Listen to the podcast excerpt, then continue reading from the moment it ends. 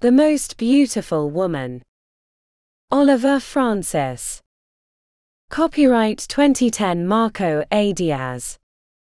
License Notes. This ebook is licensed for your personal enjoyment only. This ebook may not be resold or given away to other people. If you would like to share this book with another person, please purchase an additional copy for each person you share it with. If you're reading this book and did not purchase it, or it was not purchased for your use only, then please return to the little French at zoho.com and purchase your own copy. Thank you for respecting the hard work of this author. For her, the quote, nothing can be taken for rule, was senseless. But it was quite significant the one that said, Nothing is certain in this life. Paraphrasing the author's words, in this world there are only two tragedies one is not getting what one wants, and the other is getting it, which is entirely true, as she had experienced this herself in life. This woman had come into the world as a little ugly duck.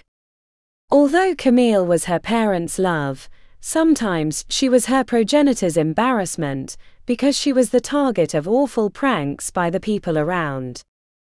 What an ugly girl, one mother whispered to another. However, she had grown up surrounded by her family's affection. Whilst she was just a girl, there was no annoyance. At the time that she became an adolescent, her world was turned upside down.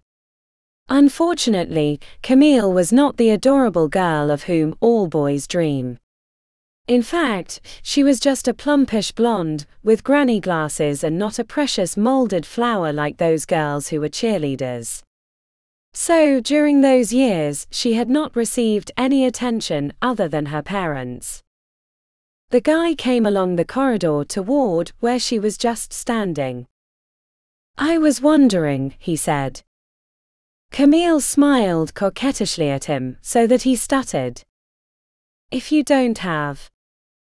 Leaning her head against the locker, she thought that he had to be a mess. I mean, anyone for the prom could be my partner. After his question, the girl had woken up. The reality was that nobody would invite her to the prom. Not even in her dreams. The adorable young guy dated the most popular girl in class. In fact, he was out of her league. Camille had convinced herself that her existence was not fated to the best. Her days in high school went by without shame, neither glory. During her university years, she had to put up with the fact of being just brainy, while she hankered for what other young women had. She did not look like either those models of the lingerie catalogs or those stunning movie actresses. Camille was just a simple young woman, and not even a shinning one. This poor being was justly an ugly duck. With a low self esteem and the idea of not deserving what she considered the best, she had carried on. I think that I should be on the pill like Marianne, her friend told her. Great. What about you? What for? I don't even have a boyfriend, she answered. As the university period had ended, Camille faced the real world. It was not difficult to find a job with her marks. She was summa cum laude. In a few years, she had climbed to a high position in the multinational company for which she worked. But Camille was fed up with not having what she really desired. She wanted to a glamorous and beautiful woman, just as the story said, the dream of the young and the desire of the old, the same one about which she no longer cared. It was about a beautiful woman who found love when she turned into a little ugly duck. This tale had been her source of hope during her teenage and university days.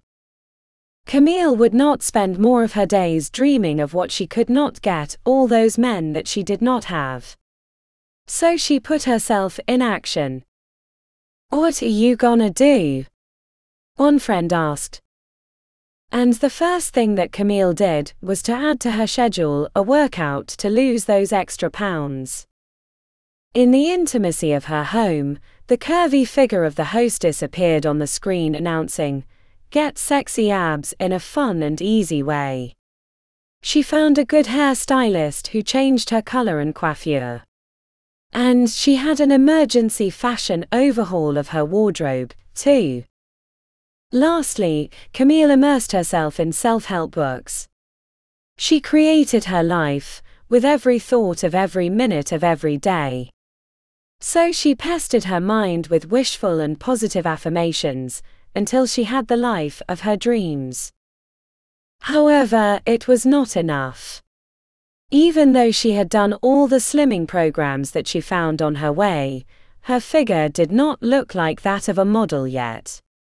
Then Camille contemplated the idea of plastic surgery. I'll do a nose reshape, said the surgeon. I'd like to go from a 32B to a 36D, Camille blurted out. The doctor stared astounded at his patient, but he had stuck to her desire. Camille went through a liposuction and breast augmentation procedures. I'll fill all over to pump up any deflation effects, said the surgeon. And lastly, she had a facelift. So Camille was a new person, completely different from the person she had been born. Marvelously, plastic surgery had turned her into the most beautiful woman. You see Camille's change, one friend said to another. Everybody around her had noticed her recent beauty. You're pretty today, one man told her.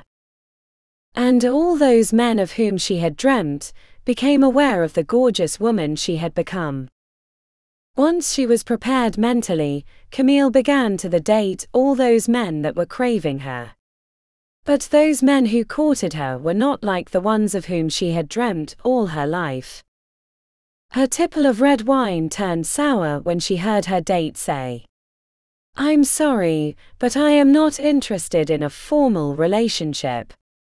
He jested with it. No attachments here. Unfortunately, the men with high positions in life desired her as a lover. I won't leave my wife. We have been together for 20 years, and I won't overthrow all those years for something that might well not work out eventually, the board director apologized. I understand. And other men wanted her as a sort of trophy. On the streets or in her neighborhood, every single man approached her because of her physical attributes and not her inner qualities. Hi, said a man who was staring at her prominent bust. The world was not like she had imagined. Before Camille was disappointed because she didn't have what she longed for, now she was frustrated, because she had it, but it wasn't as she had expected. Camille had considered herself unlucky because she never reached what she really desired. She thought everything would be distinct if she were different.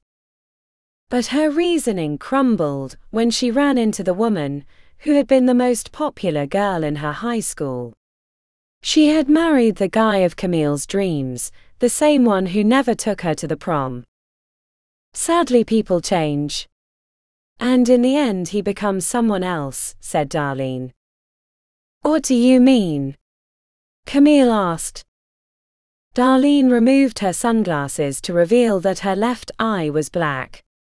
Then Camille understood that the guy of her dreams had turned into a beast. He was an alcoholic and made Darlene's day miserable. So, for the first time, Camille thanked heaven for not having been that popular teenager, who was a bitter woman now. As time wore on, her expectations changed. Her attained beauty did not bring the most desired aims. She began to neglect her physical appearance and cursed her beauty eventually. However, fate would intervene and engineer an encounter. All of a sudden, Benedict, a new employer, began to work in her division, and they got along very well. The marketing strategy is almost done, Benedict said. Inexplicably, he did not care about her appearance. In fact, he was not on the top of the world for being around a beautiful woman. Months went by, and his lack of attention to her physical attributes allowed him to get to know her. And they became friends. Did you like the movie? Yes. Nobody ever invited me to watch Bride of Frankenstein before, Camille said. Talking shop and words about unimportant things grew into love.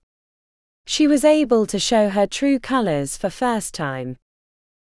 Ironically, Benedict was not the man for whom she had been mad. There was no similarity between him and those handsome men of whom she had dreamt as a teenager. He was just the man who was committed to her, who would take her to the altar to swear his love before the Lord's minister, and for whom the world did not matter as long as she was there. At the end, Camille understood that beauty was not paramount to finding love, and that beauty resided inside. She knew that love was not founded on appearance, but it meant and to be loved as one was really like.